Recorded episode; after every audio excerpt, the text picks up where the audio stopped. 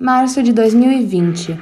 A Organização Mundial da Saúde anunciou o início da pandemia da Covid-19. A partir daí, o mundo virou de cabeça para baixo. Todos os setores da economia tiveram que se adaptar e alguns, inclusive, suspenderam suas atividades, como é o caso do setor de eventos.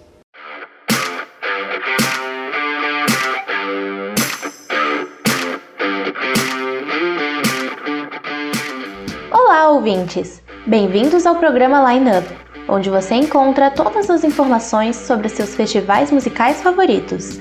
Eu sou Maria Clara Lima. Eu sou Fernando Silveira.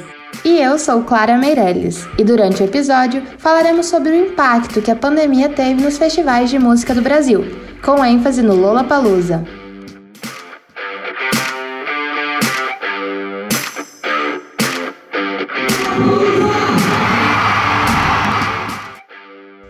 Lollapalooza é um festival de música alternativa que surgiu nos Estados Unidos em 1991 e que, com o passar dos anos, se espalhou pelo mundo. Chamado popularmente apenas por Lola, o festival veio para o Brasil em 2011, tendo São Paulo como sua cidade sede. Passaram pelos palcos grandes nomes internacionais como Red Hot Chili Peppers, Arctic Monkeys, Lady Gaga, Ariana Grande, entre outros. Mas artistas nacionais também têm grande destaque, e nos palcos do Lola ganham chances de mostrar seu talento ao público. Caio Evangelista, baixista da banda Selvagens à Procura de Lei e produtor musical, relata a importância dos festivais de música para a carreira do grupo. A primeira vez que a gente tocou no Lola foi em 2014. A gente era muito moleque, assim, tava começando ainda, então foi uma pressão, assim, enorme, porque é um festival gigantesco, né? Um festival, assim, de relevância é, até internacional. É um festival que é muito referência em todos os sentidos. Você lançar um show lá, ele ser bem visto, pode abrir muitas portas, né? Através do Lollapalooza. Tentei falar, mas você não entendeu. A banda cearense já se apresentou no Lola duas vezes.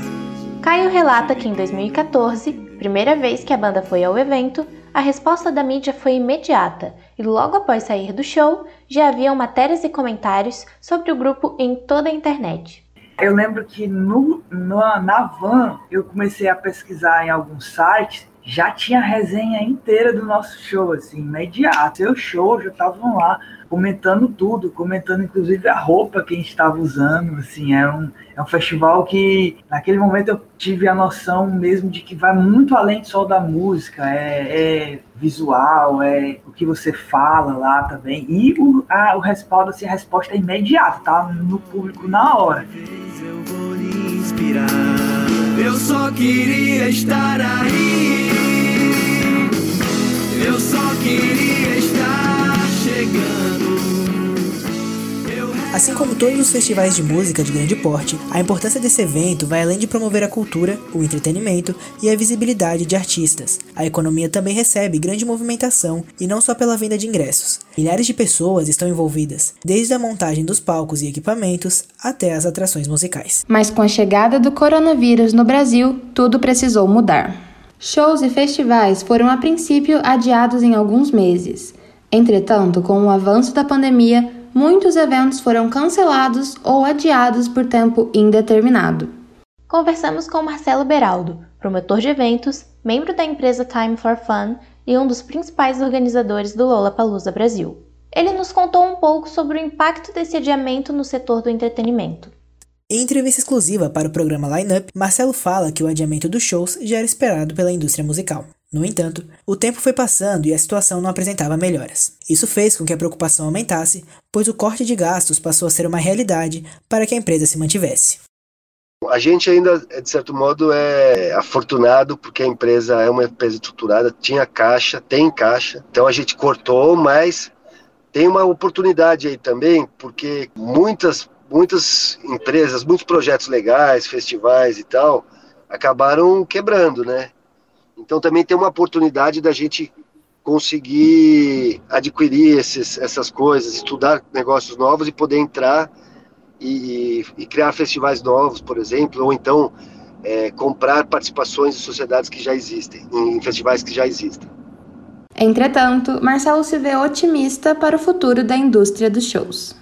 Economia criativa é uma coisa que eu acredito muito, né? A indústria, de modo geral, é onde a gente não pode ser substituído por máquinas, né? Então eu acho que cada vez tem que ter mais show e eventos, esporte, né? Onde a gente faz o que a gente faz de melhor, porque todo o resto vai ficar para as máquinas.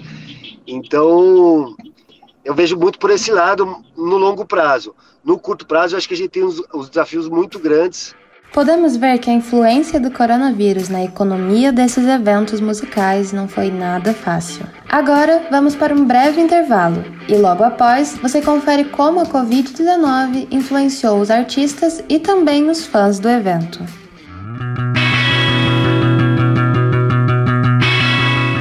Você está ouvindo Rádio Ponto. Continue ligado na programação.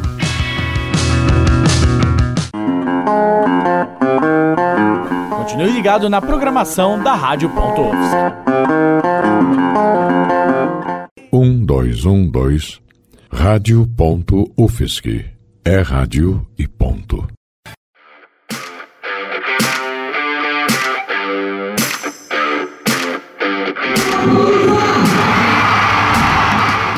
Estamos de volta ao programa Line Up. E a partir de agora, vamos ouvir os outros lados do dano causado pela doença. O prejuízo não é apenas financeiro. Para os artistas, que não puderam subir aos palcos e ver seus fãs pessoalmente, a falta de interação com o público é uma grande perda. Sobre seus momentos favoritos de interação com a plateia, o baixista da banda Selvagens à Procura de Lei relata. É assim, uma coisa que me, me toca bastante quando você faz um show é você sentir que você está, de certa forma, ou emocionando, no aspecto que for, às vezes até aliviando um pouco o estresse, ou então alguma problema que qualquer pessoa pode estar passando naquela fase da sua vida e durante o nosso show assim a pessoa consegue escapar disso, consegue é, se sentir fugir ou então mesmo anestesiar ou então mesmo elevar a estima, trazer uma, uma energia boa. Além de sentir a emoção e a conexão com os fãs, os festivais abrem as portas para que as bandas aumentem ainda mais o seu público. O Selvagem é uma banda que fez público na estrada. O Selvagem fez muito público na estrada, porque a gente não é muito blogueiro e tal.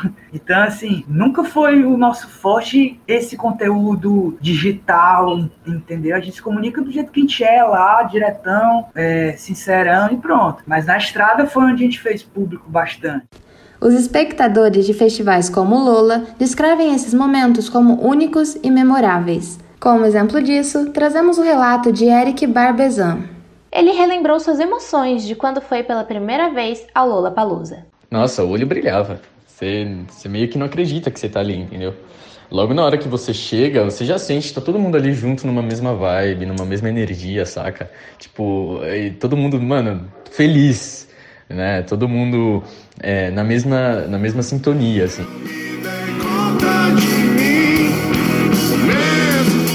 Para o estudante, os problemas vão muito além dos palcos. Ele ressaltou que não foram somente os artistas e os fãs que tiveram dificuldades com a chegada da pandemia. A gente olha para evento, a gente pensa no artista só. Mas não, a gente tem é, é, operadores de luz, operadores de câmera, operadores de som, técnicos, é, seguranças, faxina, pessoal da alimentação, bilheteria, os managers, né, dos DJs, né, pessoal que cuida disso, tem toda uma equipe por detrás que a gente às vezes deixa de lado, né?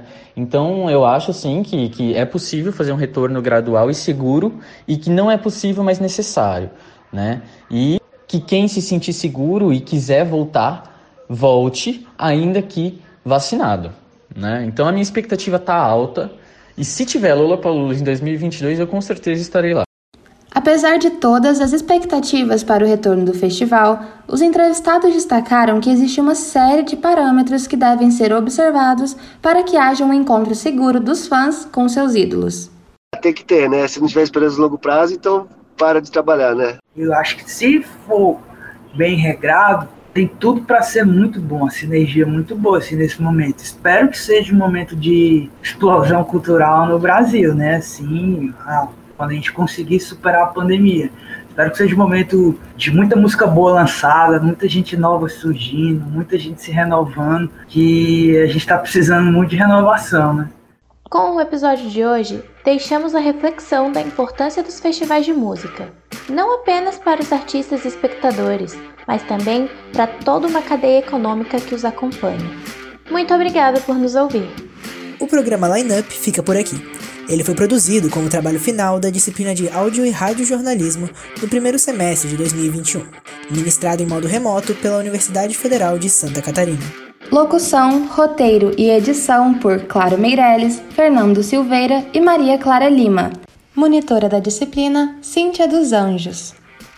Na técnica, Roque Bezerra. A orientação é da professora Valciso Culoto. Rádio Ponto em Casa. É rádio, é cultura e jornalismo. E ponto.